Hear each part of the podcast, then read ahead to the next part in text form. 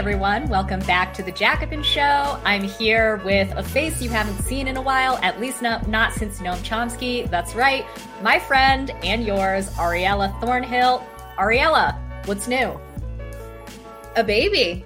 yeah. yeah, in case you guys haven't heard, the reason why Ariella has been absent for a while is yeah I, was, I got a little busy yeah it was nice filming just from the head up because it was a real surprise to people who were like wait what i saw you on the Jacobin show and now you've got a baby yeah, I was going to say, I feel like there is a glimpse. You can get a glimpse of Talio during the Noam Chomsky interview. I'm not sure. Yeah. Is that true? He I can't was, remember. He was present for that. Yep. Okay. So, I mean, for obvious reasons, we're not going to show Ariella's children on the YouTube, but. Uh, Unless they crash the interviews. Which has so been known far. to happen. yeah. um, anyway, uh, good to good to see you back, of course. Um, we actually are going to be talking in a little bit with Paul Heideman. Uh, he is a contributor to Catalyst and to Jacobin, and he wrote a great article for Catalyst called Behind the Republic Bleh, excuse me, behind the Republican Party crack up. Uh, I think we have that linked in the description box below. It's really great. Um, we actually pre-recorded the interview with him, uh, so so we've talked to him already. I thought it was a great talk. Um, Me too. Yeah, I'm yeah. really excited for everyone to see it. I think there's something crucial in the way that he kind of unpacks and teases out all of these dynamics because despite the clear infighting within the Republican Party, despite the fact that it's sort of fragmented, um, the business class ideology doesn't lead to a coherent kind of strategic plan. You, we still see some cohesiveness. And I think that's a crucial point because that's provided by capitalism. That's provided by the rules of the game. Mm-hmm. You know, so we see them, you know, driving wages down, um, mm-hmm. degrading the welfare state, et cetera, et cetera, over and over and over again. That's not because they necessarily made a, a 50 point plan over the next you know three decades to do that it's because that's actually where their shared interest is despite the kind of infighting that paul alludes to. I think it's it's a great piece. It really demystifies a lot of that process. Also not to jump the gun on the interview too much but uh, something that Paul does point out in his piece, and then again when we talk to him in the interview, is that one reason why the business class in the US is so fractured, uh, despite having certain shared interests, is because labor has been so weak. Um, and mm-hmm. so, you know, when it comes to the question of what we're supposed to do about the Republicans, uh, how we can effectively fight them, it's kind of an open question. I mean, you know, not to be uh, not to be too much of a downer, but you know, Paul Paul Heideman didn't of course didn't have an answer. If we had the answer we would do it. Um, but I, I think that you know it, it could go either way i guess. Um, it's obviously in, in many ways you can see that it's a huge boon to the left that the republican party in, is breaking up but at the same time the same structural forces that constrain the republican party also present obstacles to those of us on the left yeah, and you can see the Republican strategy is essentially to degrade democracy at every turn. Right. You know, we see this with the gerrymandering in Texas. Um, it is a way of stripping people of their rights. And I think that that will be another important front for the left to fight on. You know, a lot mm-hmm. of people have been, um, but I think we have to reckon with two sides of the electoralism coin you mm-hmm. know and i i loved paul's answer about that which you guys will see later um but you know we don't know what um we don't know exactly what terrain we'll be fighting on, but we do know that right now our right to vote is being stripped away. Our democracy is constantly under attack, uh, particularly by the Republican Party, but on both sides. Mm-hmm. So I think it's really important for us to to not throw the baby out with the bathwater, so to speak. We can be critical of all of the ways in which our democracy doesn't function for us, but still fight for people's participation in it because that's the cornerstone of, you know, social democracy. And that's right. what we want. Right. I want to quickly mention. Um, so, so I'm gonna I'm gonna do a segment that kind of looks at some of these different strains. But before we get to that, I want to quickly mention that another part of Paul Heideman's article is looking at the question of whether the Republicans now have a working class base. Um, obviously, you know we've talked about this issue or this assertion on the show before. There's a lot of wild speculation floating around about whether this is true or not. Uh, we do know for a fact that Democrats have been bleeding working class voters for decades, and and so Paul looks at the question of whether Democrats losing working class support has actually translated to Republicans growing their working class base. And again, mm-hmm. I, I, won't spoil the whole interview, um, but he basically finds that that is not the case. And I think what's so interesting about his piece is he really digs into some data to show to look at the historical trends and to show why that's not the case. So it's not just wild speculation, which, you know, lots mm-hmm. of people on the mm-hmm. right and the left do. Yeah, and he that's one of the best aspects of the article is demystifying that category mm-hmm. because so much of um, the way in which the establishment has fought programs from the left is to recapitulate them as cultural issues. Yep. So he resists all of that logic. He's like extremely rigorous in his uh, in the way that he presents the data, and shows that actually when you when you get down to brass tacks, working people, people who are working for another person, right? People who sell their labor, those people have not swung wildly back towards the Republican Party. What the Republican Party is trying to do, I think, is you know capture some of of the imaginative thrust of the Trump narrative, right? Mm-hmm. That well established Republicans and Democrats blamed Trump's win on white working class voters. And i think the left fell prey to that too.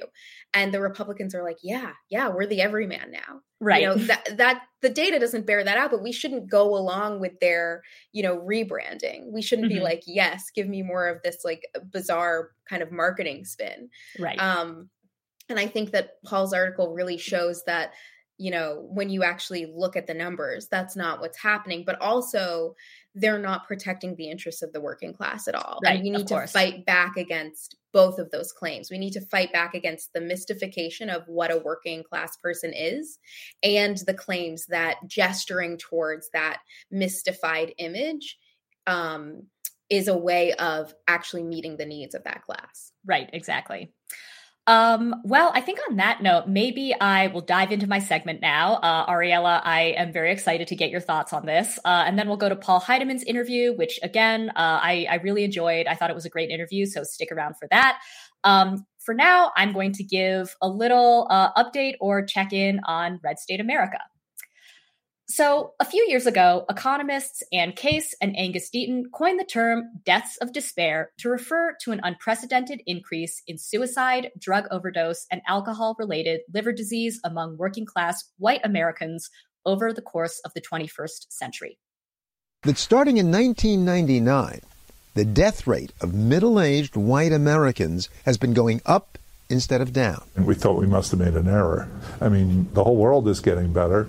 Um, this middle age group is the one that's benefited most, at least since 1970, from advances in the treatment of heart disease, from people quitting smoking, all of those things. And then suddenly, for this trend that's going down, just to reverse out, seemed like it had to be wrong, but it was not wrong. The big increase was in what Case calls deaths of despair alcohol related liver disease, suicide, drug overdose. People kill themselves slowly with alcohol uh, or drugs or quickly with a gun. For people aged 50 to 55, for example, those rates went from 40 per 100,000 to 80 per 100,000 since the turn of the century. And it's people with a high school degree or less who are killing themselves in these ways in large numbers. That's the group that's getting hammered. So Case and Deaton found that in 2018, there were around 158,000 deaths of despair in the US, or the equivalent of three fully loaded Boeing 737 jets falling out of the sky every day for a year. Now, to add to this, Case and Deaton recently published a new paper that looks at all cause mortality, so not just deaths of despair, but basically deaths from everything, and found that, again, people without a college degree are dying much faster than those with a college degree. Their new study found that this wasn't just the case for whites, it was the case for all races. So on this graph, the solid lines represent mortality rates for people without a college degree, and the dotted lines represent people with a college degree. So the green lines represent blacks and the blue lines represent whites. And basically, what we can see here is that, particularly after 2010, there's been a huge discrepancy in mortality between people with a college degree and those without for both whites and blacks. As Case and Deaton write, as educational gaps have widened, racial gaps have narrowed so that blacks with a BA are now closer to whites with a BA than they are to blacks without a BA. That's basically the opposite of the situation in 1992 and up to around 2000. In other words, people of all races without college degrees are clearly getting screwed over. So, why is mortality for people without a BA climbing in the US when this is not the case in other rich countries? According to an author named Jonathan Metzl, it's because white Americans are so committed to whiteness that they keep voting against what he calls their biological self interest. In 2019, Metzl published a book called Dying of Whiteness How the Politics of Racial Resentment is Killing America's Heartland. The book was an instant hit with the liberal media. It was covered by NBC, PBS, MSNBC, Brian Lehrer, NPR, The Washington Post, and it even appeared on an anti racist reading list assembled by none other than Ibram X. Kendi for the New York Times. Here's Metzl talking about his book on Bill Maher. So, you wrote a very interesting book. Uh, we've heard before that the uh, Trump voter votes against his own economic interests, but you're taking it a, quite a bit further, and you're saying that Trump policies actually make it more likely that the mostly white male voter, who is the Trump core voter, is going to get sick and die. I mean, in, in, a nutshell, that, that is kind of what I'm showing. I'm, we're not I'm, allowed to call them stupid. I'm a professor and I'm a and I'm a doctor, right? And I, I me too. Okay, welcome. I know as far like as you know, a dozen these days, yeah. right? um, and and so you know, basically, the core argument of the book is that the politics that claim to make um, white America great again right. end up making particularly working class white lives harder, sicker, and in many instances shorter. I spent about seven years going through the South where I live wow. and tracking the story of basically what happens if you live in a state that, for example, blocks healthcare reform, that lets anybody sure. and everyone buy Medicaid a gun, expansion. Medicaid expansion, blocking the Save expansion. many lives and yeah. Huge tax cuts that end up undercutting roads, bridges, and schools. And what I found was on one hand, that gave many people the sensation of winning, but when I looked at it from a medical angle and from a data angle, those policies themselves ended up being as dangerous to people, and particularly working class white people, as asbestos or secondhand smoke or not wearing seatbelts in cars. They were literally contributing to a shortened lifespan. And what's even worse is that, according to Metzl, these people just can't be budged. Here's what he told PBS about the depths of working class white people's commitment to the politics of racial resentment. This book is an object lesson in a lesson that I think that liberals were very slow to respond to, um, which was the depth of commitment that many working class white Americans had to particular positions, even if those positions were bad to them. People were quite literally willing to lay down on the tracks, put their own lives. I mean, in Kansas, people were willing to support tax cuts that affected their own kids' schools. And I think liberals really miss that. They miss the, the depth of that particular kind of commitment. And certainly for people who care about particular social issues like the courts and abortion and factors like that, they, that felt like an, a fair trade-off for, for them. And again, I think that's an important point. This is a book about the depth of that commitment to those positions. So, if the problem is all these working class whites who are blindly committed to preserving the racial hierarchy at their own expense, what should we do about it? In an interview with Vox, Metzl said this Ultimately, working class white communities are going to have to demand more or better from their politicians. They're going to have to stop falling for the racist scapegoating and instead demand better healthcare and roads and schools. Can you imagine what would happen to the GOP agenda if working class white communities in the South said, yeah, we support the GOP, but we also want Medicaid expansion and we want better schools and bridges and we want the government to stop giving tax breaks to rich people? Well, we don't have to imagine. let's look at what happened when a GOP stronghold in the West did exactly that. I'm talking here about Idaho, which some of you may know is my home state. In 2018, a year before Metzl's book came out, Idaho residents, who are overwhelmingly Republican and 90% white, voted on a ballot measure to expand Medicaid in the state. The Medicaid expansion measure passed with the support of 61% of voters, or a clear majority. So, what happened here? Did the white people of Idaho mysteriously all receive copies of White Fragility and Unpacking the Invisible Knapsack and suddenly come to realize how backwards their attitudes on race were? Did they undergo some kind of collective racial reckoning to overcome their steadfast commitment to whiteness? Actually, what happened was much simpler. A nonpartisan group of volunteers and organizers in Idaho decided to go door to door and talk to voters. Take a look. The Medicaid Express bus stopped in Coeur d'Alene today. The group Reclaim Idaho is touring with the goal of expanding Medicaid statewide. They want to expand Medicaid to cover 62,000 Idahoans who aren't covered by health insurance. And the group claims expanding Medicaid will actually save taxpayers. New on Nightside, Kyle Simchuk walked with volunteers during a doorbell ringing campaign tonight. And Kyle, many homes you visited in Coeur d'Alene seem to support the idea. Well, Aaron, and they seem to understand what's at stake here. That is the mission of this statewide tour to inform voters. When Reclaim Idaho launched their effort earlier this year, skeptics said their biggest hurdle would be getting signatures in the dead of winter. I have six little warmers on my body in different places to stay warm. Their persistence paid off. Prop 2 is now on the November ballot. Now Reclaim Idaho is at it again, making sure voters check yes. My name's Luke. I'm a volunteer out talking with people about the big Medicaid expansion vote coming up. Luke Mayville is the co-founder of Reclaim Idaho. For the next 18 days, he and several volunteers are traveling around the state in this green bus, chatting with voters. By voting yes, they can extend health care to 62,000 Idahoans who desperately need it. Those 62,000 Idahoans are living in limbo, making too much money to qualify for Medicaid, but not enough to afford health insurance on the state exchange. Proposition 2 would expand Medicaid to include everyone under 65 whose adjusted gross income is 133% of the federal poverty level. That works out to be about 16,000 for a single person or about 33,000 for a family of 4. There's still a lot of misinformation out there. A lot of people think that this is going to be a real tax burden for Idaho when it's really the opposite. Federal dollars would cover 90% of the expansion costs, and Mayville says it would scale down emergency county and state programs that cover medical bills when patients can't. If we do our work of going out and finding our supporters, getting our message across, we will win. As it turns out, this strategy worked. And though, of course, I have a soft spot for Idaho, I'm actually not just cherry picking one heartwarming tale of triumph in an otherwise doomed nation of racist, Medicaid hating Trump voters. Since 2016, voters in several other heavily Republican, majority white states, such as Utah and Nebraska, have also approved ballot measures to expand Medicaid.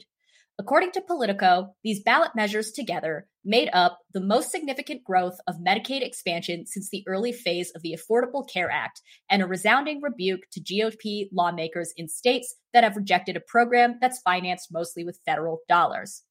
It also came as the Trump administration tried to shrink Medicaid and Republican lawmakers in Washington took another crack at Obamacare repeal. So, when white people in red states got on board with Medicaid, did Republican state legislatures suddenly collapse because the people had risen up to demand more? No. The Republicans did what they do best that is, ignore a popular mandate in order to push austerity politics and immediately tried to block or attach punishing work requirements to the Medicaid expansions that the people had just voted to pass. Now, thankfully, the Medicaid expansions in the three states I mentioned are currently still in place but they're constantly subject to attack from GOP lawmakers. So, this is all to say are there racists who would rather literally die than vote for policies that even seem like they might help non white people? Of course, there are. Does this group of people exert more power on our political system than the Republican Party elite, business lobbies, the Koch brothers, and other big money interests that oppose expanding Medicaid? I doubt it. When it comes to thinking about why people vote against their self interests, as the saying goes, I'll let Professor Noam Chomsky have the last word. He spoke with our friends on the Weekends show last year and said this. Is it possible for um, the working class to work together regardless of their overall political ideology, whether they're on the right or the left? Well, first of all, they have to have something to vote for. If the Democrats say, we don't care about you, now we're the party of Wall Street and rich professionals, uh, we have Hollywood stars at our events, and who cares about you? Uh, yeah, they'll vote for the guy who's, I like you. I act like you. I, I hate the elites. Well, vote for that guy, even if he's not doing anything for them, and in fact screwing them. If we're going to have any success even approaching what our socialist and labor oriented predecessors once accomplished in this country and around the world, we should begin not by throwing up our hands at the irredeemable whiteness of red state America, but instead by A, recognizing that most people are basically rational, and B, it's therefore the job of political organizers to build a culture of working class solidarity, despite and sometimes against various other kinds of identities. As Professor Chomsky put it, unless there's a constructive alternative, people aren't going to join a movement. You were right about that Bill Maher clip. I warned Ariella about it beforehand. She didn't get a chance to see it, and I was like, "Buckle up." yeah, I'm. I don't make a habit of watching him, but he did. He he has this what is obviously elitist disdain for mm-hmm. you know people who are dying. That's. Mm-hmm the subject that he's talking about. He's like, we can't call these people stupid. Uh-huh. I also think there's like, you know, the kind of standard American racecraft bait and switch here. It is really a problem to say this group of white people are voting against their self-interest they'd rather die right than expand programs that might help other groups it's a problem because it allows liberals to feel okay with saying things like, well, then just let them secede from America and die. Right. You know, it creates this bracketing off of um, people with similar interests. And it makes an issue like your right to life into a partisan issue, which it's not. And I think that, you know, this is a case study in that. Yeah, like I was saying, like, so, you know, Ariella and I are, we both grew up in predominantly white red states. And so, you know, I definitely know people who literally are probably so racist that they're never going to vote for anything that could possibly help a non white person. Like, that's a person that exists. But I think part of the point that I wanted to make is I don't think that this person's influence on the Republican Party is as great as, say, the Koch brothers. Do you know what yeah. I mean? And I think that Absolutely. again, to connect it to a point that Paul Heideman made in when we interviewed him and also in his article, like the Republicans' base is actually not the working class white people that uh, that you know Bill Maher and even Jonathan Metzl and you know some of these liberal commentators want to blame. Like so, mm-hmm. you know, there's two things going on here. One, are there racists? Yes, of course, naturally. Like we already know this. B, do they actually wield that much power? Debatable. Yeah. Yep. And what they're doing is they're kind of creating a straw man with uh, a caricature of white poor workers, right? Yeah and saying these are the people to blame mm-hmm. these are the people we have to wag our fingers at and you saw this after the uh, the riots in january when they were saying some of these people took a private jet here as though their imagination that all of these people were you know like so-called trailer trash to right. use a term that makes me really uncomfortable right um how could they have actually afforded this i there, there's a deep seated logic mm-hmm. that um, those who are wealthy have earned it through right. being rational through being good workers through being the right kind of patriots through you know succeeding in the meritocracy and that all of those you know dumb dumb idiots who are poor are to blame and we can unpack that and see that in these you know white racist voting patterns and that has to be crushed. Mm-hmm. That ideology is so toxic, it has to be crushed. It is terrible. Mm-hmm. It is terrible. It's essentially what allows people to think that condemning these people to die is is just, you know, part of the natural order of American meritocracy. That if you have people who are, you know, living in intractable poverty and who aren't voting for, the way you, know, you want meet, them to vote. Yeah, exactly. To meet your expectations, then um, those people don't count. Um, and it it really is deeply, deeply insidious and something that's trotted out by liberals over and over and over again. And only fuels the divide, only fuels the resentment, and lays the groundwork for someone to come in and be like, they think you're garbage. I mean, we saw this with the deplorables basket of deplorables comments. Bill Maher literally laughed again. at people dying. Yeah. He's yep. making it easy. Yeah. And said, oh, and we can't call them stupid. Right. I mean, the other thing is, it takes a lot to build grassroots power. Most voters are disenfranchised yep. in America. And it takes a lot to actually rebuild something on the scale that could face up to business lobbies, PACs, well established, you know, r- Republicans, um, local elites. Yeah. It's a big, big fight. It's not just that these people are going like, I'm going to throw my hands up because I don't want, you know, one or two Mexican people to get Medicaid. Right. And yeah. you're right. There are those people who are so resentful that they're like, I'm going to do something, you know, to stick it to the imaginary other or whatever. But they're not really a big part of the the game here. I think uh, something you said earlier about how this idea of like these people are dying of whiteness is just classic American racecraft. I think that's so true. I mean, I was thinking about I was thinking about whether whiteness as an explanation like ever really ever really goes that far in actually explaining people's political choices. I don't think it does. And Mm-mm. I honestly think that, you know, it's defeatist bullshit. Like, where are we supposed to go? Like, let's say that, you know, whiteness actually is animating these people's political preferences. What are we supposed to do about it? I mean, it, you know, the the author Jonathan Metzl, the author of Dying of Whiteness, you know, literally said in an interview, it, "Oh, it's on those people to basically wake mm-hmm. up to the mm-hmm. truth." But it's like, I don't know if we're if we're serious about organizing people, why would we want to just sit around waiting for people to like become less racist or whatever? Yeah, and to have an epiphany like maybe by being mean to others, I've been hurting myself. Right. You know, I think you also see this in the Jennifer Silva interview that we yes. did.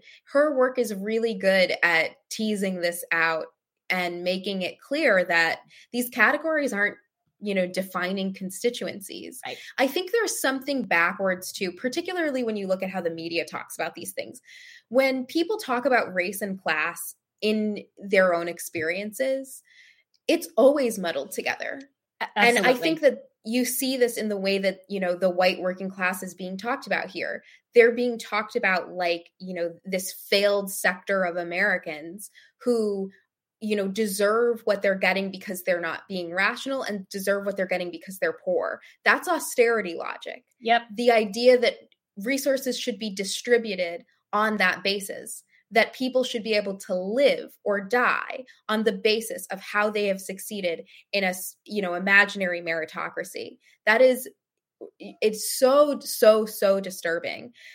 We need to break that apart and say like listen this is our system you know, we're paying taxes for these services. We are working to create the world that we live in.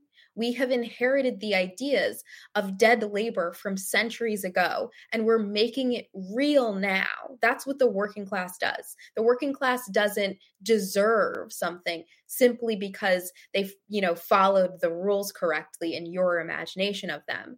And that's the other side of racecraft is that yeah it's trying to naturalize dynamics of inequality by making them seem like biological categories mm-hmm. and by making them seem kind of unimpeachably natural. Mm-hmm. And that's why it's okay to be derisive um, because, you know, look at these idiots over here.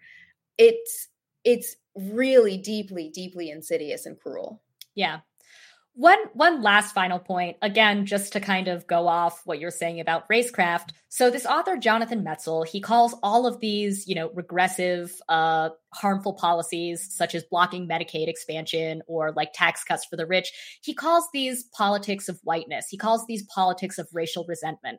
And of course, you know, we all know what the GOP is they frequently use dog whistles. They will frequently try to dress up these policies in this language of, you know, uh, racial othering or, or racism or what have you.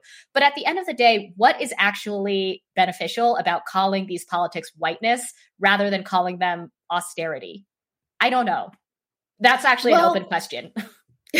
I think that, you know, there's a few things going on. One is like this basic ideology that the systems that we're living amongst are an aggregate of people's thoughts and feelings. Mm-hmm, right. And exactly. that's the the trough liberals go to over and over and over yep. again. So it's like if you felt different and and resentment wasn't your primary animus, then we'd have a better world. Mm-hmm. And it is a defeatist viewpoint, like you said, because it's couched in a pessimism that refuses to believe that you know there could be another way that right. we could have solidarity that we all share the same interests and want the same things but i think the other thing is media people tend to um, and I'm calling him a media person. I know that he's a doctor and a sociologist, but he's been on TV.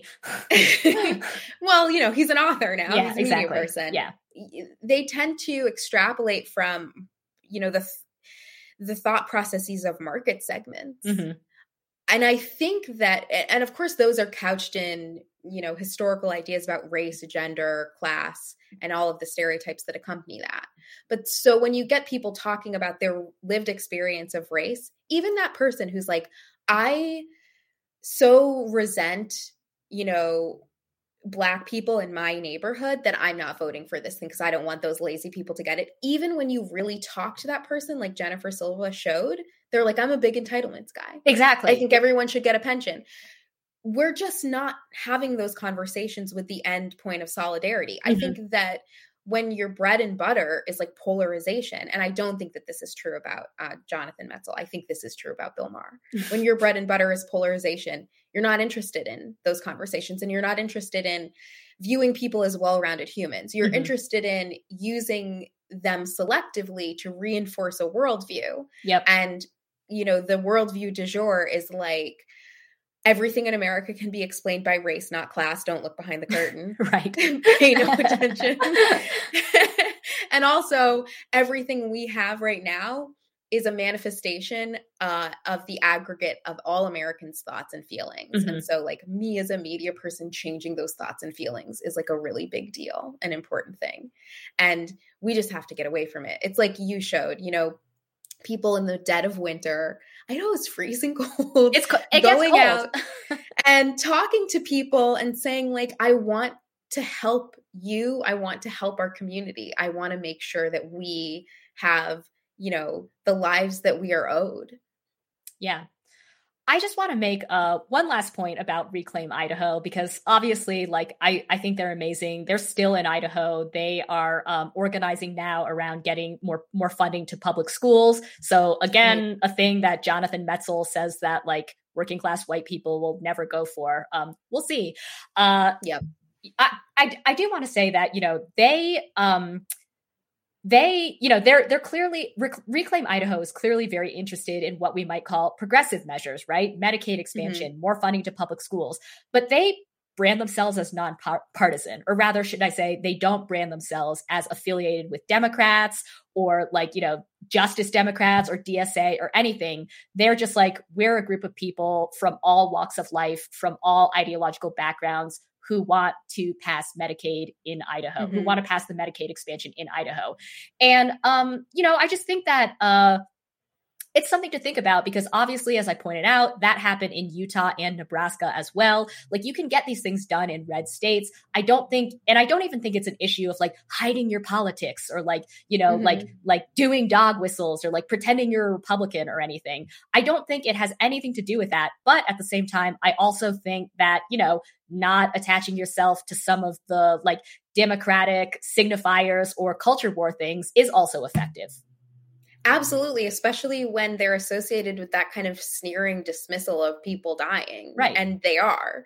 Right. You know, you've got people who who have been told over and over this is this is the way you can get the life that you are owed, right? Um and if Republicans are telling them that it's from protectionism and stopping immigration and you know tariffs and um segregation essentially then that's the person they're going to listen to. They're mm-hmm. not going to listen to the party that's been sneering at them. When you pull away from that and you pull away from these feuding brands, you actually can start to connect to people's real needs. And, you know, it's interesting because a friend of mine was organizing um, some casino workers, and she was saying that most of the shop stewards were Trump voters. Mm-hmm. And someone was like, oh, that's so strange. But no, they were like, I want power in my workplace. right. Yeah. Um, it's not strange because it's a rational thing to want to unionize. Right. And well, I was going to say, the people who think it's strange should read Jennifer Silva's book. yeah, for real. For real. No, I mean, yeah. I, get, I get why people, you know, uh, are like, oh, that doesn't make sense or like, oh, that, that seems kind of strange because it's outside of the narrative that we hear so much mm-hmm. time and time again, you know, that, you know, the Trump voters are not, the Trump voters are racist. They're dumb. They're not going to do anything to help other people or even themselves, you know? Yeah, it's really putting the the kind of ideological cart before the horse or like thinking that the abstracted you know golden mean idea of what a person is what a voter is what a constituency is imparts itself onto the person mm-hmm. rather than actually thinking through how people operate in the real world right and on that note on that note, um, yeah, let's let's go to let's go to the Paul Heideman interview now. Um, I I thought it was great. Again, um, I hope that you guys enjoy it. I had a great time talking to him, uh, and yeah, his article is linked below, uh, so definitely read that too when you get a chance. Yeah, there's a lot more to dig into in that article that we had than we had time for. We would have had like a two hour interview if we went through everything we wanted to. I think, but um, it's definitely worth the read. All right, let's get to it. We are now joined by Paul Heideman. He is a contributor to Jacobin and Catalyst and the editor of the book Class Struggle and the Color Line American Socialism and the Race Question. And of course, his latest piece in Catalyst is Behind the Republican Party Crack Up. Paul, thanks for joining us. Thanks for having me, guys. So, your article broadly looks at the shift that the Republican Party has undergone over the last several decades. Some have called it uh, the radicalization of the Republicans. Some people have called it, uh, you know, the Republicans' rightward turn. And you begin your essay by looking at whether the Republicans now have a working class base. This is obviously a myth or, you know, an assertion that we've heard a lot, uh, most notably from Republicans themselves. I think Josh Hawley and Marco Rubio have often said that the Republicans are now a working class party. Uh, and um, I think that this is kind of a complicated question because, you know, on the one hand, we do know that the Democrats are bleeding working class support and have been bleeding working class support for many decades now. Um, now, you argue that this actually has not translated to a gain for Republicans. And I think because there's so much speculation and so much propaganda around this question, um, maybe you can start by just talking about uh, the data that you looked at and, and why you can say for sure that the Republicans are not now a working class party. Yeah, so you know, this is a question where um, anecdata really rules. You know, um, where someone finds a guy in overalls who talks about you know what he doesn't like happening in the big cities and things like that, and they say, you know, okay, well, look, the working class is is turning Republican. You know, or looking at you know areas like um, you know Janesville in Wisconsin that used to be Democratic factory bastions that have since been become Republican, and people say, well, you know, look, obviously the the white working class in particular has has uh, switched over to the Republican Party, and because it's a question that is so ruled by you know um, by anecdote and impression i wanted to look at it more systematically. And so you know there's a couple long running surveys of uh, americans that ask about political behavior about how they voted how they identify what they think about the issues um, and I used the the general social survey, um, which is a long running, very high quality uh, representative survey that's asked. Um, it was initially asked every year, now it's asked every two years. Um, and it the, the reason I chose the GSS is because it has really rich data on people's occupations. And occupation is you know in the in the kind of language of like uh, social science in the united states occupation is kind of the observed characteristic of people that gets most closely at what like socialists mean by class you know? Most social scientists most surveys don't go around asking people so are you a capitalist or a proletarian? Right? They ask you what's your occupation? But occupation can map pretty easily onto that schema, right? If you are a uh, retail clerk, you know it's it's pretty unambiguous what class you're in, right? Um, so so the occupation is a is a really good way to get at what socialists are interested in class, which is the exploited exploiter relationship, right? That's that's what we're fundamentally interested in, in talking about class. Um, and so the GSS has rich data on that, and so I just looked at partisan identification in the GSS. You ask people, are you a Republican? Are you a Democrat? Are you an independent? Right? Um, and they've asked that question for 50 odd years at this point. Um, so you can you can look at a fairly long run of data and see, you know, and break it down by class really, and see like, okay, what are the actual patterns in partisan identification? Um, and and when you do that, you find that the the pattern in the United States is not the working class switching from Democrat to Republican at all. The pattern is this just pervasive de-alignment where there's not really any pattern anymore, right? Where there's just kind of a mush.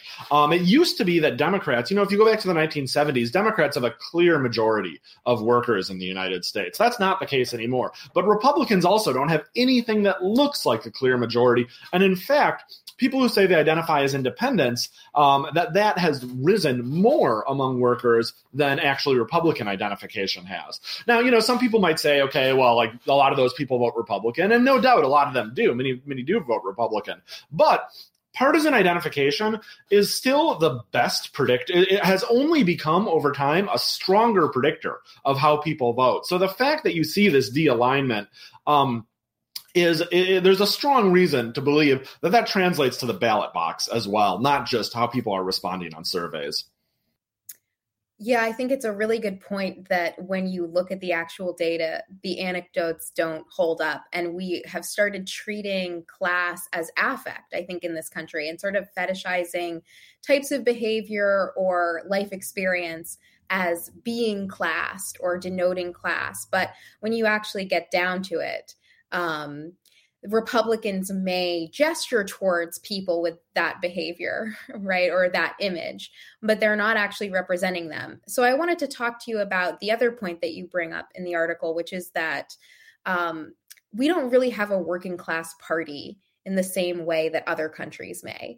And you explore the reasons why we don't have this historically. Um, and I wanted you to talk to our audience about what's behind th- those reasons the uh, kind of role of working class organization and militancy in creating a party that is truly of the working class.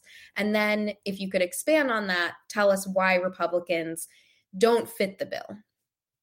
Yeah, so you know, other countries like you know Britain or Germany, other kind of advanced capitalist countries have working class parties, parties who are like, we are the party of workers.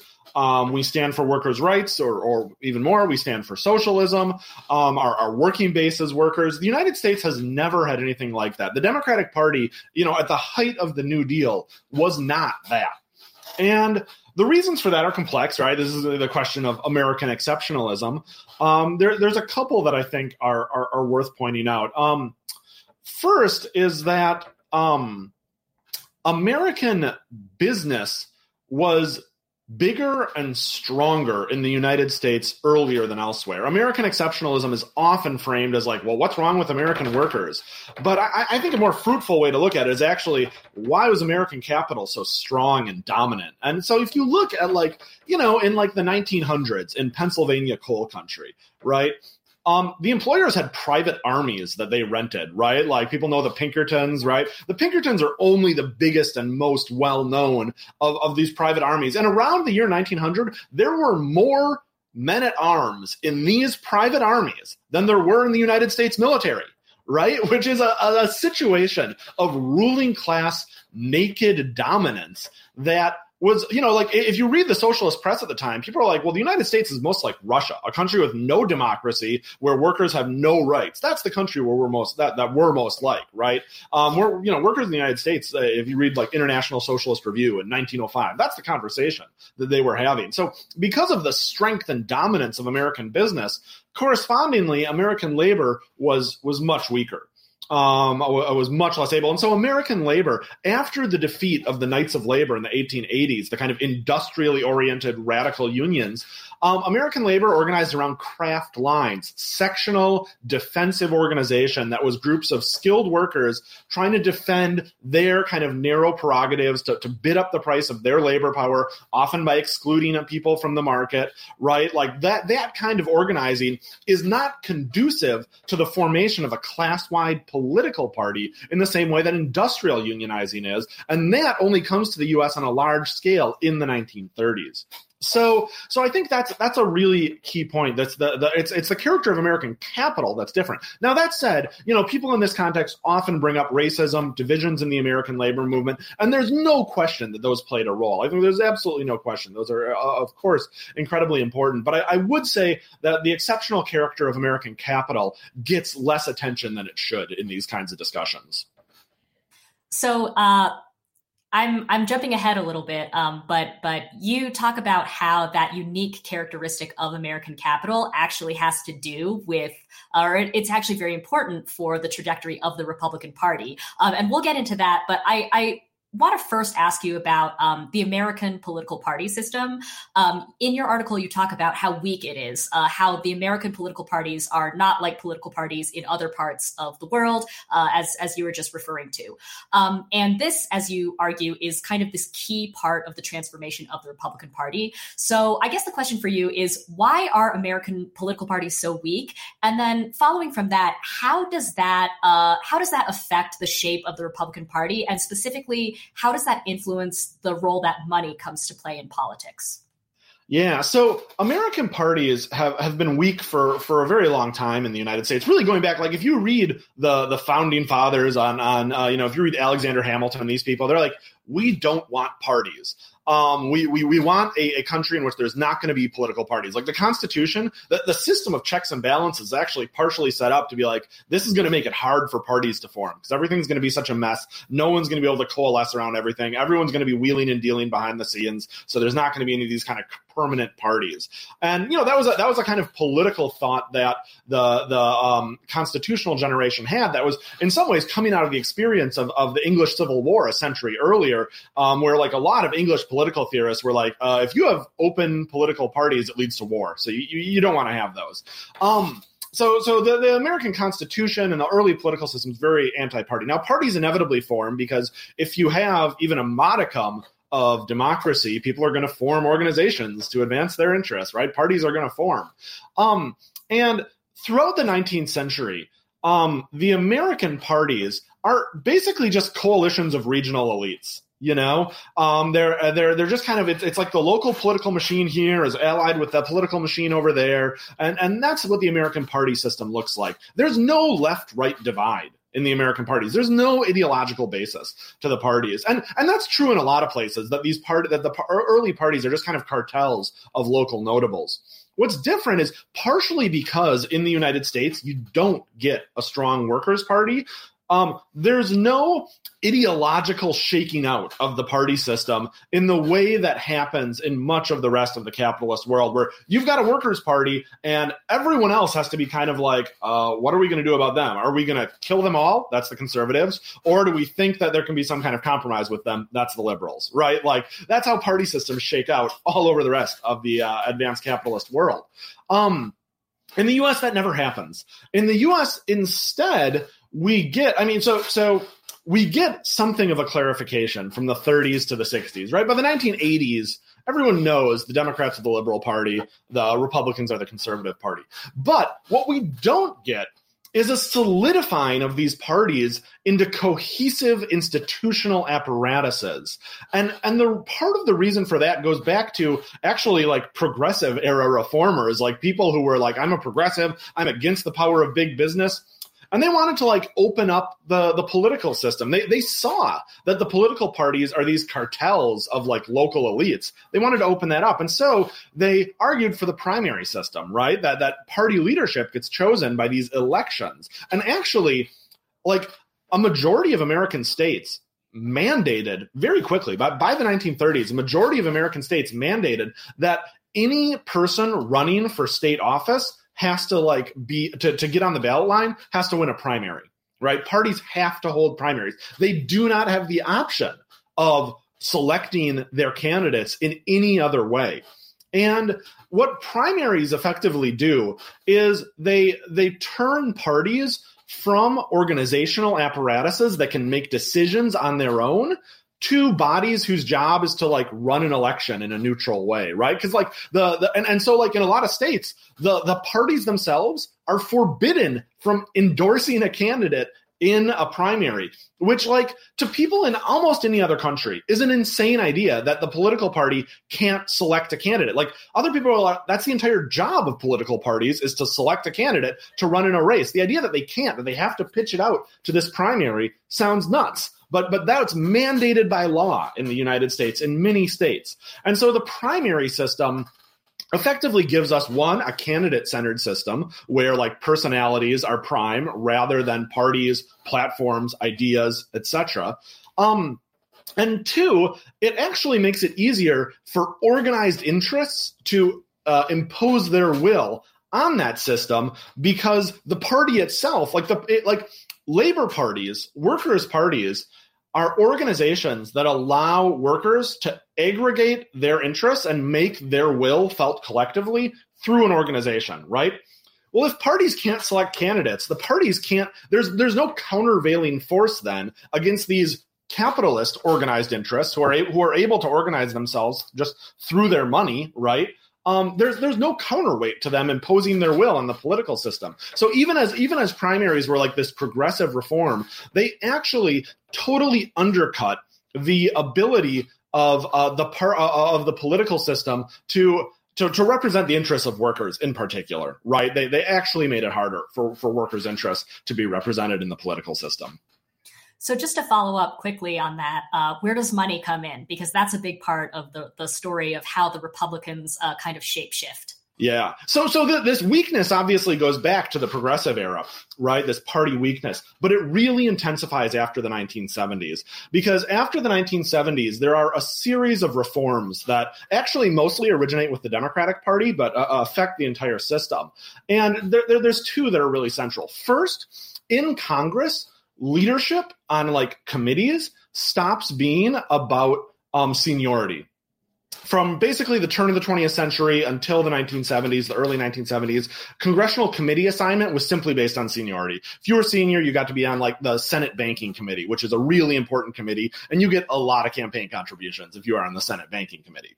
Um, that for for a number of reasons, that's the Democrats wanted to get rid of that system. They got rid of it. Now leadership was actually uh, in the hands of the congressional leadership. So like the the, the party leadership in the House gets to determine uh, uh, caucus assignment. Now that sounds like it'll produce a stronger party, but the other change at the same time that's happening is a, a, an even greater place for money in American politics. And money played an outsized role in American politics going way back. But in the 1970s, uh, campaign costs really start rising as like radio and television campaigning really starts taking off. So campaign costs are shooting through the roof. The parties need more money than ever. They passed some campaign finance rules that uh, help facilitate that. And importantly, they they clarify the legal status of PACs because PACs were actually political action committees were actually started by labor. CIO starts the first PAC in the United States, but business very quickly is like this is a good idea. And so in the 70s when the status of pacs is kind of really solidified by law and they're given kind of a, a clear place in the system business forms pacs and, and very very quickly uh, completely eclipses labor in its use of pacs to don't to put money into the political system. And so what this means is that now the parties need more money than ever.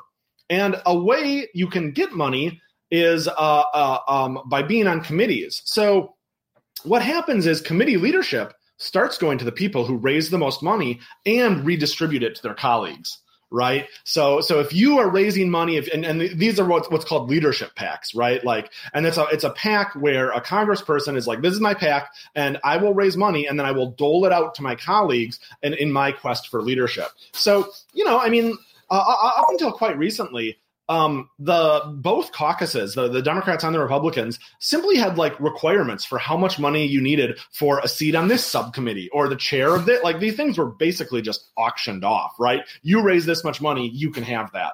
Um, so they, they, they, that proved embarrassing when those kind of prices inevitably got leaked. So they've backed off a little from that. But the basics of the system are the same in that these these reforms um, ended up making it so that money ruled the parties in a more unmediated fashion than ever before. P- primaries played a bigger role than ever. The parties had less institutional power to choose their candidates, and raising money in the party became the most important route to congressional power.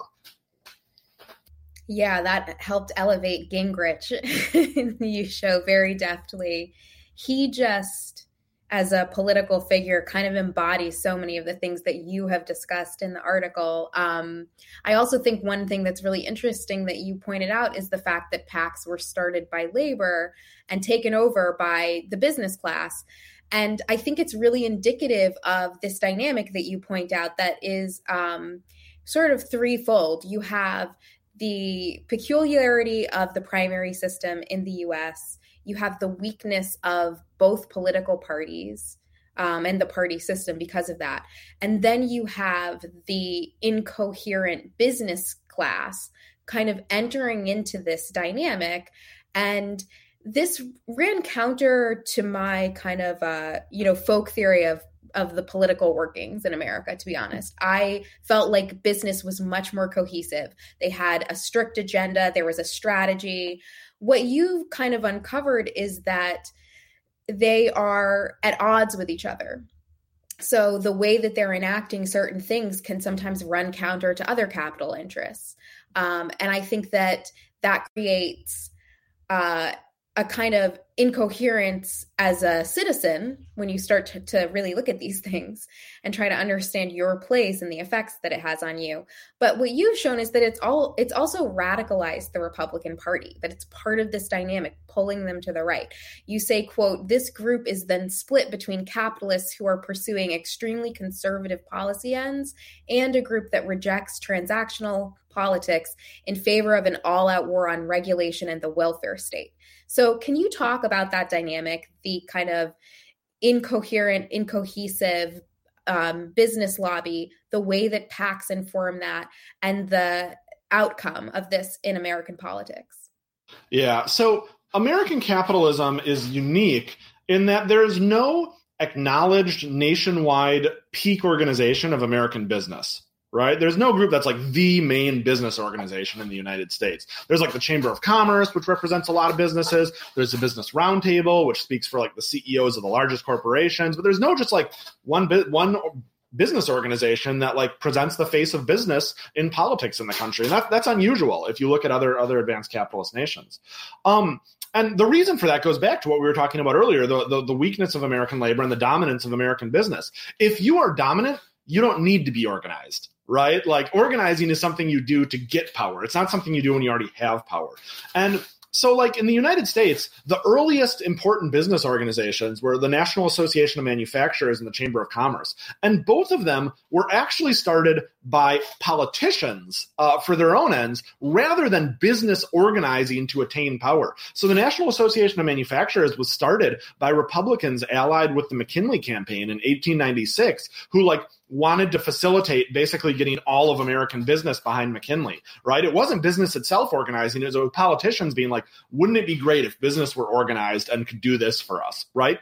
Similarly, uh, the Chamber of Commerce is uh, is organized in the 1910s by the um, I think it's the Taft administration, who were like, look, we're getting some like different signals from business. It would be great if there were one business organization that could just tell us what business wants. Um, and and so that's that's again really unique uh, in the in the history of capitalism that business organization comes completely from outside of business itself and as a result of this, this this kind of disorganized character of American business, um, business in, in, the United States has always been kind of more suspicious, less amenable to compromise, more aggressive towards labor because there's kind of no one organization being like, okay, are we all together on this? Or you know, it's more like, uh, you know, if a strike if a strike wins in one factory, that means that it's immediately to the competitive disadvantage of another factor or uh, of that factory versus other factories in the sector versus if you get like if you have a sector wide thing then right then it's it's imposed on all capitalists at once. Um so so so that's a, a long running feature of American business. Now, in the 1970s, it must be said, American business actually did organize in a fairly impressive manner against, eh, kind of in order to take down the New Deal. The crisis of the 1970s was an opportunity for them to, to take down the New Deal and to get rid of these, you know, all this welfare state liberalism and all that kind of stuff, right? So the Chamber of Commerce, like quintuples in size over the course of the 1970s. The Business Roundtable is organized explicitly to be like, we are providing a, a, a, voice for business as a class, not for individual businesses, not for like this guy wants a tax break and this guy wants help on exports. No, this is the interest of business as a class. That's like the entire idea behind the Business Roundtable organizing. And they win right? They basically they defeat tons of really uh, uh, progressive legislation in uh, Jimmy Carter's term, right? Like, um, you know, probably the, the, the one that that listeners uh, uh, of Jacobin Radio might be familiar with is the the Humphrey Hawkins Full Employment Act, um, right? Which was the idea um, that the government was going to guarantee full employment. It, that that act passes, but business waters it down so much that it's basically completely meaningless. Um, so there's um, so so business organizes and wins, but once business wins the conditions for business unity are no longer there right? That that external enemy that business unifies to fight is is is defeated. And once reagan gets in the white house you have like business groups are reporting like well all our people are saying like well we got reagan in the white house. Why do we need to keep paying dues to you for? You know? And so the business organizations really start to to, to fall apart and decay in the 80s and 90s that's not to say that they're, they're like they're they're losing, right? Like they're they're they're like losing important political fights. No, business is so dominant that um, you know that, that they're, they're they're not losing important political fights, but their ability to organize, to cohere a class wide perspective among business, that's clearly decaying. And so, in the in the late '90s, you start to see both the Business Roundtable and the Chamber of Commerce really acting in the most kind of provincial, narrow minded interests of capital. So, like the the Chamber of Commerce its business model becomes you pay us money and since we're a business association, we don't have to report the money that you're paying us to like the federal uh, uh, election commission or anything like that. And we'll lobby on your behalf for things that if you lobbied for them as a business might look bad for you right? So like it goes to bat for the tobacco companies in the late 1990s, and the tobacco companies' image is absolutely terrible. And the, the, Chamber of Commerce plays a big role in like getting favorable export provisions so that tobacco companies can start exporting more and more outside the United States to the rest of the world, right? Um, again, like if the tobacco companies are lobbying for that, it doesn't look great, right? But if they're giving their money to the Chamber of Commerce, the tobacco companies can say, well, you know, it's great that like the, you know, we're, we're very happy that Congress decided to give us these uh, export incentives, but we didn't we didn't press for them ourselves, you know? Um, and that's very explicitly the Chamber of Commerce's model. It's a, it's about as far from class wide business organizing as you can get. Um, and that, but you can see how this this kind of model of organizing fits in really well with a radicalized Republican Party because the Republican Party is always going to defend kind of the meanest, most sectional interests of, of capital, right? When capital is like, we want we want uh, uh, judges on the bench who are going to declare labor unions illegal, right? Like the Republican Party, the Republican Party is happy to to give them that, right? They're they're happy to fight for tax breaks for them, right? Um, and so the this this decoherence of American capital and they're they're kind of only looking out for their shortest term interests is very compatible with the, the Republican Party con- shifting further and further and further to the right, right? And it mean it, it also means that even the sections of capital that are concerned about this and are like this this maybe seems like not such a great thing, um, it seems like it could threaten business stability. They are not organized in such a fashion that they can do anything to kind of reverse or, or, or halt that slide. I, I want to quickly follow up on that because this was a really interesting part of your article. So, you know, as as you just pointed out, the Republicans, of course, are the party of big business in many ways. Uh, I think we all understand that. Uh, but you have a line in your article where you say something like the GOP has embraced politics that actually run directly counter to the preferences of American capital. That is so interesting. Uh, you obviously tease that out in your article. Um, can you just, you know, for the audience, give some examples of how this has happened over the last decade? Like, in what ways have the GOP's policies run counter to capital? Uh, and then, can you elaborate a little bit on why this is happening? You, you were starting to touch on it, um, but what's going on here? Yeah, so the um I mean, there's lots of examples. The government shutdowns are a really good example because because government shutdowns, uh, most government shutdowns of the last 30 years have been basically a result of Republican intransigence. And government shutdowns are really bad for the economy, right? Like money stops going into federal workers' pockets when the government shuts down, and those, you know, like lots of businesses depend on federal workers spending money. Um, and also government services become unpredictable and erratic. You know, like for example, the Securities and Exchange Commission stops doing IPOs when the government is shut down, right? Because they can't. They're they're a federal office, and so things like that introduce lots of uncertainty into the business, into the climate. And and businesses, capitalists hate uncertainty. They want to be able to predict everything. They want to be able to say, this is what quarter two profits will be, this is what quarter three profits will be. So government shutdowns are really terrible for uh for for business. They they hate them. And so like you know, you as business, you want certain things, right? You want tax breaks, you want unions to go down, but you're usually not willing to risk extensive uncertainty to get any of those things and the Republicans are right. The Republicans are willing to to risk that stuff. So for for big sectors of American business, that's you know like that that that's profoundly troubling behavior by the Republicans. Um, there's other instances too. I mean, Republican intransigence on immigration is not in the interests of, uh, of, of most of American business. Most of American business wants some kind of immigration reform, right? Um, they don't want all the immigrants kicked out, and they don't want all the doors closed. Um, um, there, I mean, the, the, the move to repeal Obamacare, right? Like, uh, uh, the you know, American health insurance companies fought against Obamacare, but once Obamacare is in, you have a whole series of interests that converge around it, right? Like there's all this Medicaid funding going out that a lot of hospitals depend on, for example, right?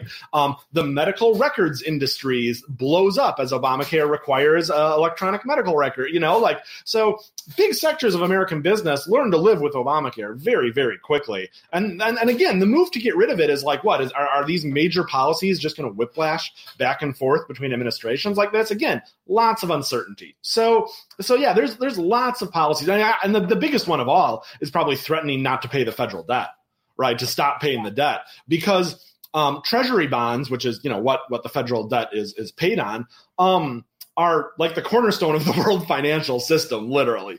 Um, like the entire world financial system would be at risk of crumbling if the United States stopped paying, actually stopped paying out treasury bonds. Um, so, so, so yeah, virtually no sector of American business has any interest in that. And yet the Republicans have shown themselves very willing to allow that to happen through pure intransigence and negligence, you know? Um, but, but I don't think, I don't think that you argue that, you know, it's just that the Republicans are now these hardened culture warriors that, you know, they're going to let uh, the interests of capital fall by the wayside because they're too busy, uh, I don't know, like whipping their base on these cultural issues. Like what is actually going on?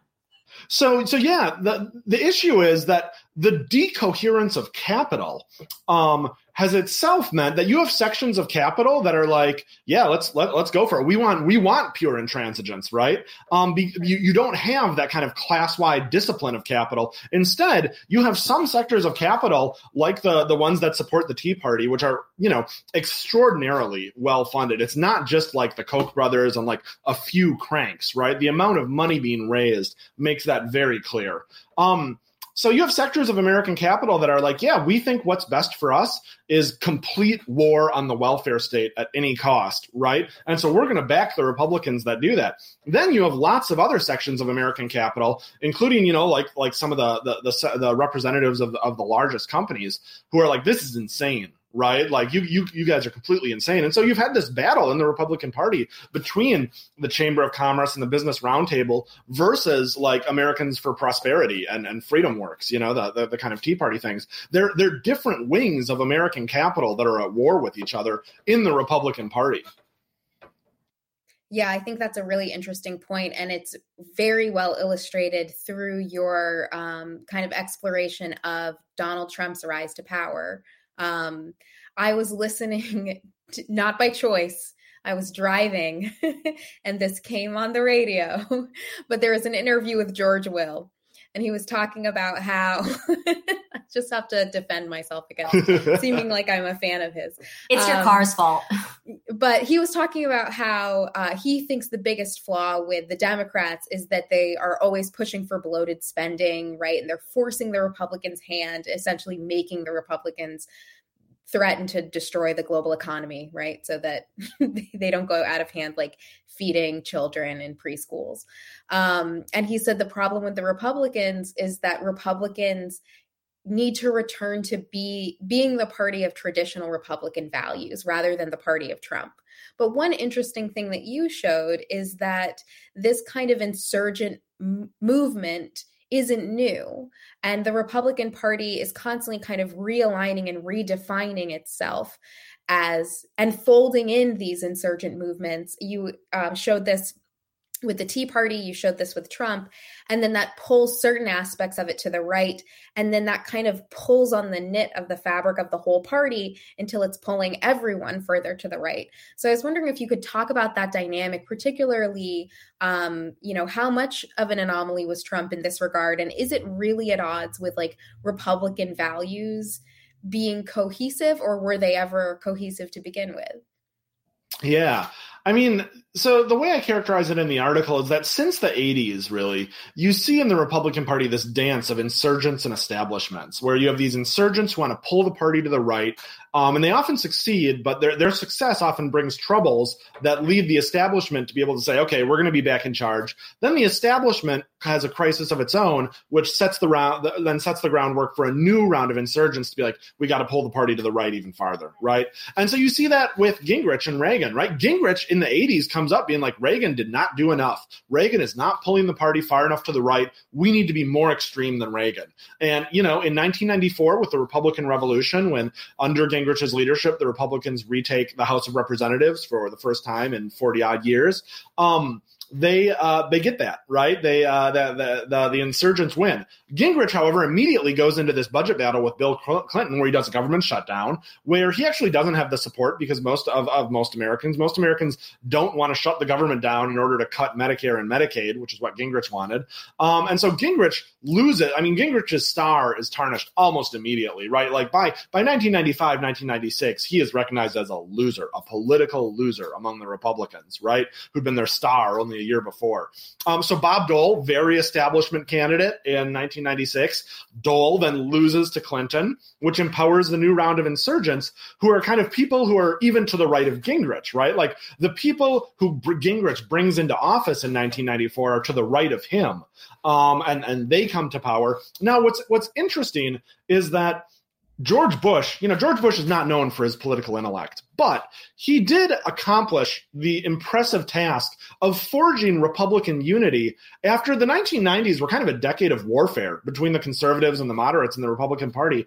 And Bush gets them both together in his administration because he has all these links to his father's administration, which was stocked with the moderates, but he's also a Christian conservative who likes, you know, the lunatics like John Ashcroft, right?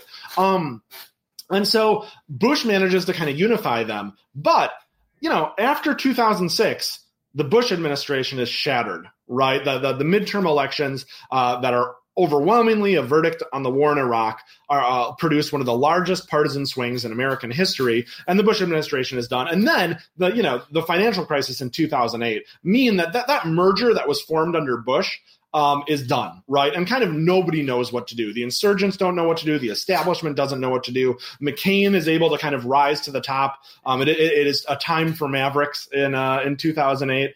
Um, and then you know when Obama comes in, that creates the opportunity for the insurgency under the Tea Party, right? Um, but the Tea Party can't really um, the, the, the the insurgents in the Republican Party, the people trying to drag the party farther to the right, have never been very good at producing presidential candidates.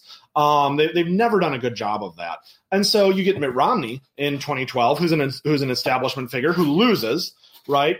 And I think a lot of people see Donald Trump as representative of like the insurgent right in the party, but I think that's that's to fundamentally misread his place. He comes from outside the party he and so like you know by by 2016 you've had like uh you know you've had six years uh seven years of tea party activism you know americans for prosperity is a really well funded group by that point they have their own candidates they wanted like scott walker or uh, or ted cruz they did not want donald trump right? And then you had the party establishment who was behind Jeb Bush, obviously, right?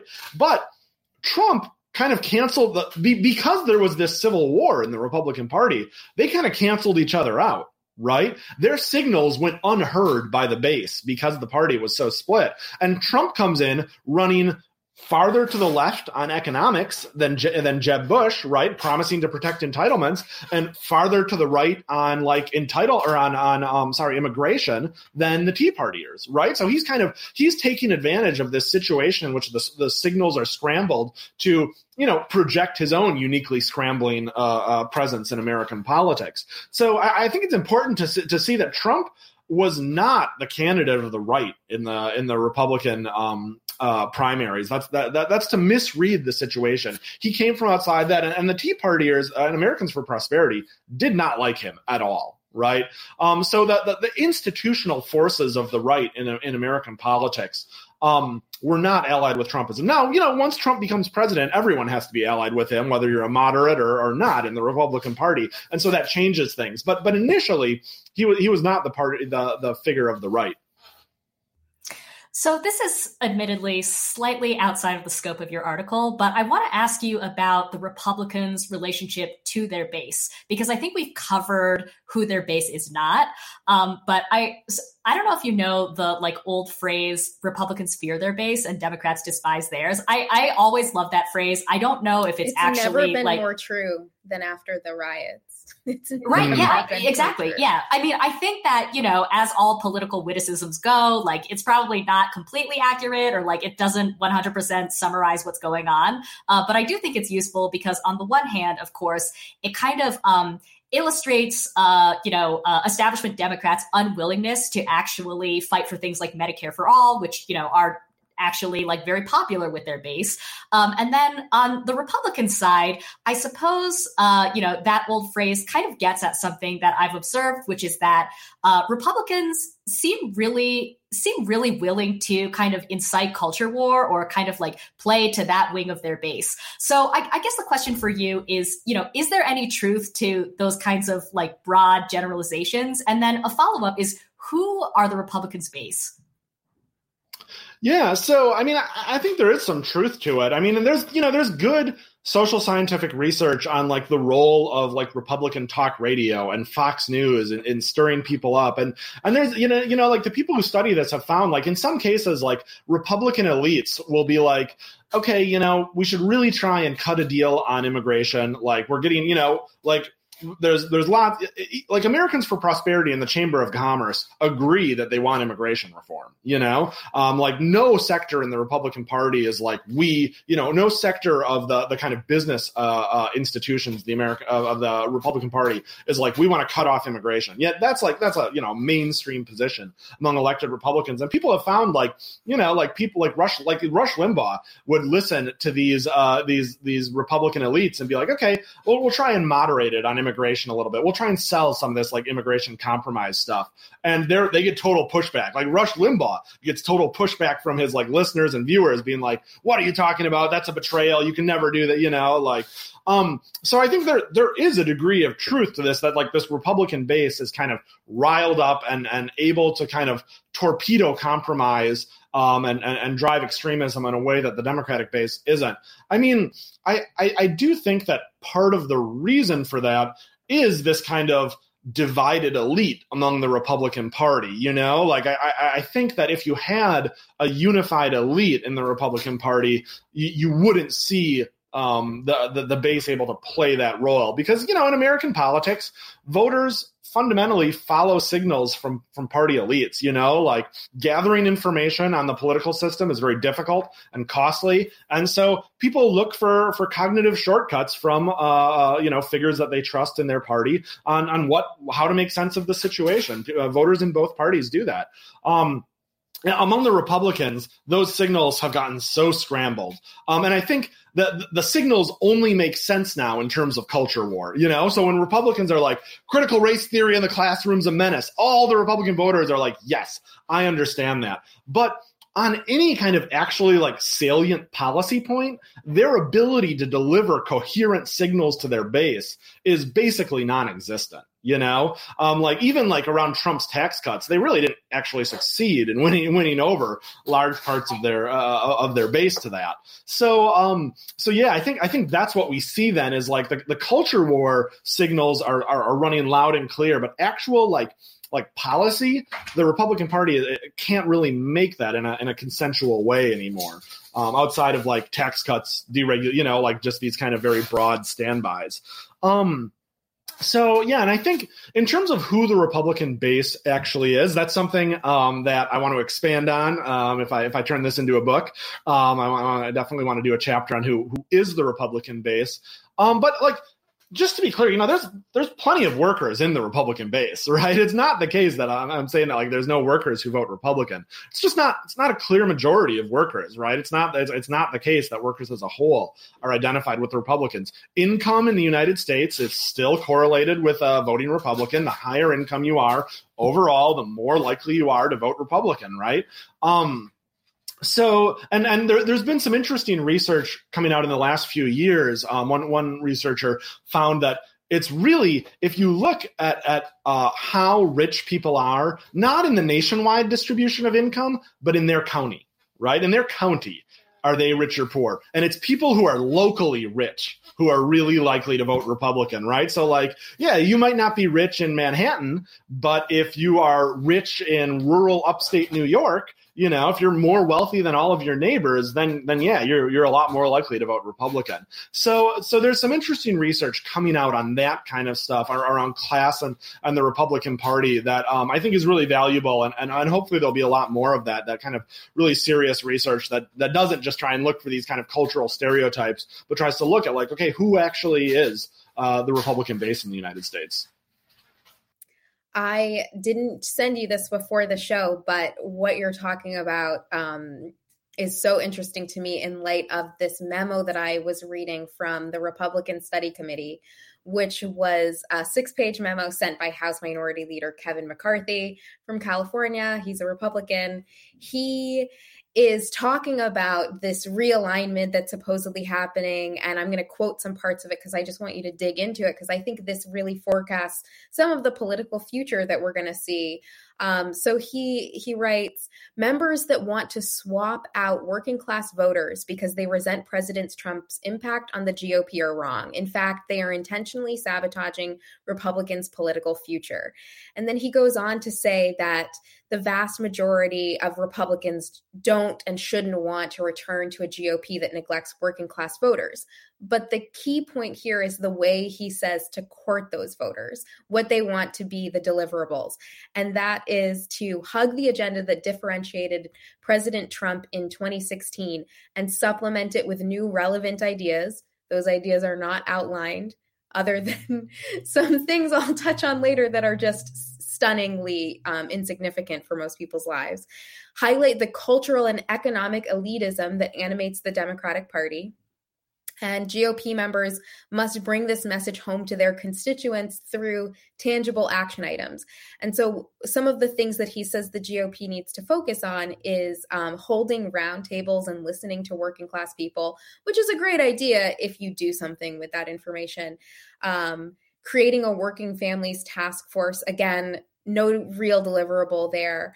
Um, focusing on anti wokeness as a way of courting the working class, um, emphasizing the Main Street Wall Street divide, and going after big tech.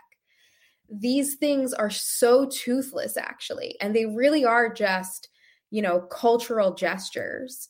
Um, if you're focusing on anti wokeness rather than providing free childcare or stable, affordable housing or, um, you know, long term healthcare for the elderly, so on and so forth, dignity for working people. You are never going to deliver that. But it seems like both parties and sometimes the left fall into a trap of caricaturing working people um, believing that the only things that are tangible to them or important are interpersonal problems they might have with another person on Facebook or in their hometown. And I think this, you know, can be this presents a real issue for the left. The the GOP is really good at demobilizing people. They're attacking people's voting rights across the country. They are really good at, you know, throwing a, having a national flame war rhetorically, um, you know, with trans anti-trans bathroom bills and so on and so forth. Um, but within this, you know, the left needs to fight for these bread and butter programs that actually would help the working class. So where do we go in this kind of fractured, bizarre political landscape? We know where they're going, which is doubling down on the culture war stuff. I'm sure increasing the importance of funding in political campaigns and then, you know, attacking every shred of st- stability and safety that working people have. But, you know, how do we take take that uh, information and turn it into a left strategy? Yeah, I was I was talking to Vivek, you know, the, the editor of Catalyst, uh, about this, and he was like, you know, actually, the Nazis had offered more to working people than the Republican Party is. You know, I mean, the Nazis are obviously a pro-capitalist uh, enterprise, but um, he's like the, the Nazis actually offered something to, to, to, some shreds, some material shreds to working people in their attempt to build a working class base. The Republicans are offering, like, like you said, just literally nothing, like just the the weakest kind of culture war uh, stuff that you know that they project, and that all too often liberals on the left help them project as the the, the real concerns of of working class people.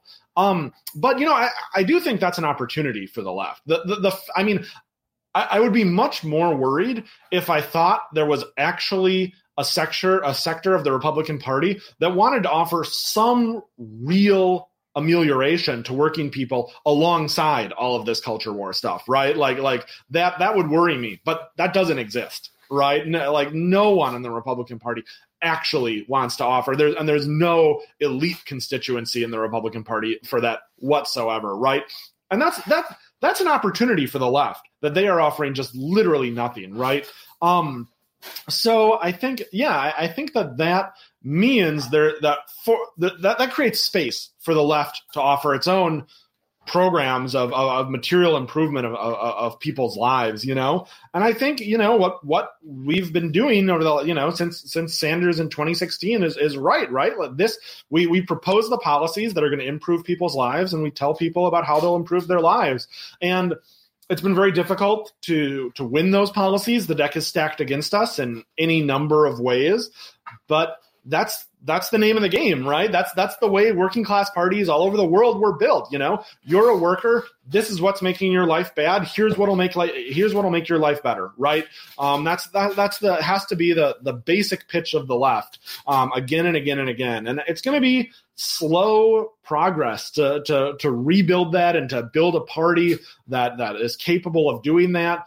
But there's there's just no alternative, you know, and I I do think that I think that the current state, uh, the, the, the forces that I've outlined that are that are deranging the Republican Party are on the one hand tremendously dangerous to the left. Like the Republican Party is now more open than it has really ever been in um, just complete contempt for basic bourgeois democracy you know, um, for the rules of basic bourgeois democracy. And that's really dangerous for the left because we certainly can't enact policy if it's impossible for us to win elections, right?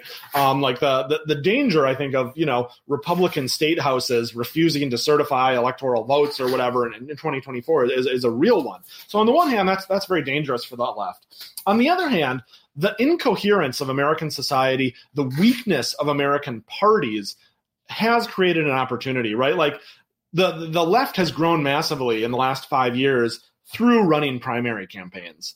Um, and we wouldn't have that opportunity if, if uh, you know, if, if uh, the, there weren't this ridiculous primary system in the United States. Now, of course, if we had a proportional representation system and you could just start your own party and run, that would obviously be even way better for us.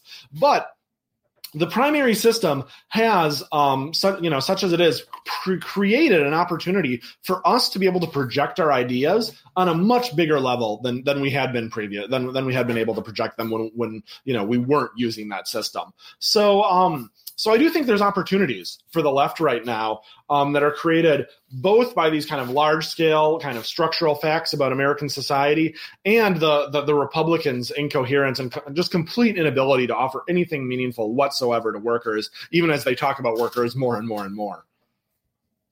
I want to follow up on on this uh, point that you know the Republicans aren't offering anything to workers. I think that that is absolutely true. You know, we need only look at their policies, as as you've pointed out, to see that that's true.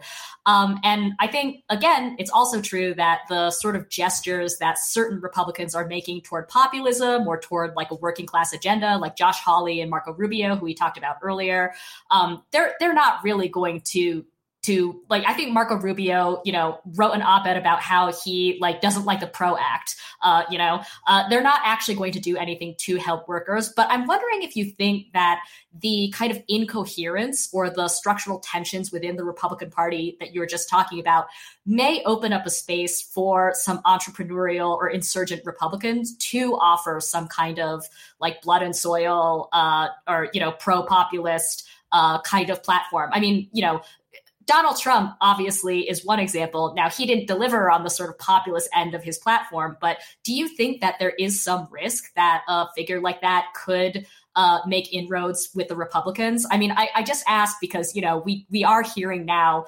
more politicians, again, like Hawley and Rubio, uh, trying to lean in that direction. There's that think tank American Compass, which styles themselves as, you know, a pro working class conservative think tank.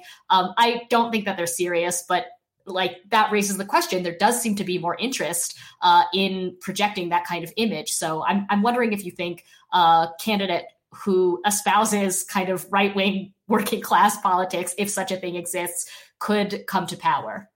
Yeah i'm I, am i am skeptical because um, there's just no elite support for that within the Republican Party. So there's more there's more interest in that rhetoric than than ever before, certainly. And right. people like Hawley are, are just so unserious, you know. Like Hawley, when the when you know the Democrats are trying to raise the minimum wage, and Hawley's like, "Oh, I would support it, but there's no exception for small business." You know, it's like, okay, this is so these are such lame excuses.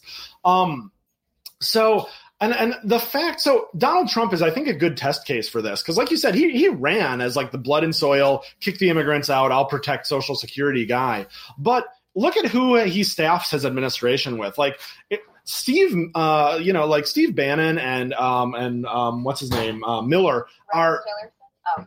Uh, oh, Miller. yeah Miller are, they're they're the exception. Tillerson is the rule like Rex Tillerson, Steve Mnuchin, uh, Mike Pence, right? Like these are these are establishment figures completely, you know. And so there's no.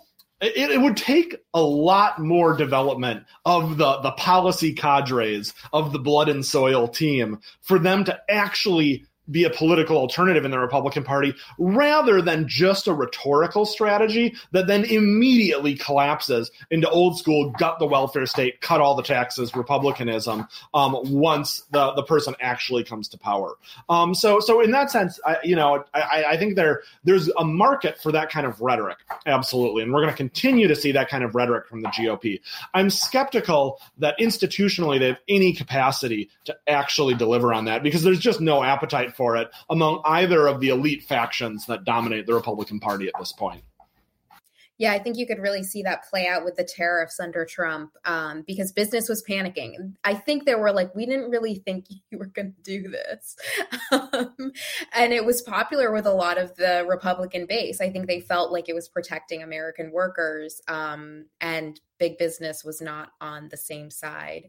Um, we are about to wrap up, but I wanted to ask one last question, which is a big one that might get us um we might have some scandalized commenters after this but you know there are debates raging on the left about left electoralism.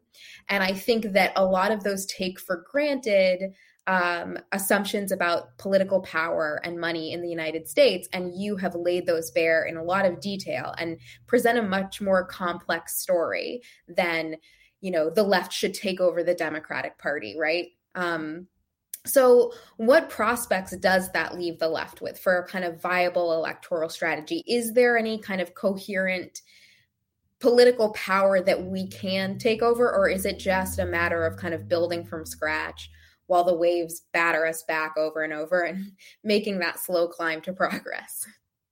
Yeah, I mean, I think the strategy of using Democratic primaries has just inarguably been a massive success for the left. You know, um, that just seems very, very hard for me to uh, for anyone to argue with that. Um, whether the left can take over the Democratic Party, you know, I mean, uh, once upon a time, I had a more strident position on this than I do now. Um, you know, I, I, I would say I, I, genuinely don't know whether the left can take over the Democratic Party or not. Um, I, the the thing that I think that the leftists often fail to realize is that the two party system in the United States is extremely strong. Two party the, the, the system itself is very strong, as strong as it's ever been. The parties themselves are weaker than they've ever been. And that's that's kind of a paradox, you know? But that's the situation we're in. Um, and that situation is one that presents opportunities for the left. You know, I mean, the, the two party system constrains us, and the weakness of the Democratic elite presents us with opportunities. So, um, I mean, I kind of think we should keep on doing what, what we've been doing for the last five years until it really stops working, you know, um, and, th- and that point hasn't happened yet.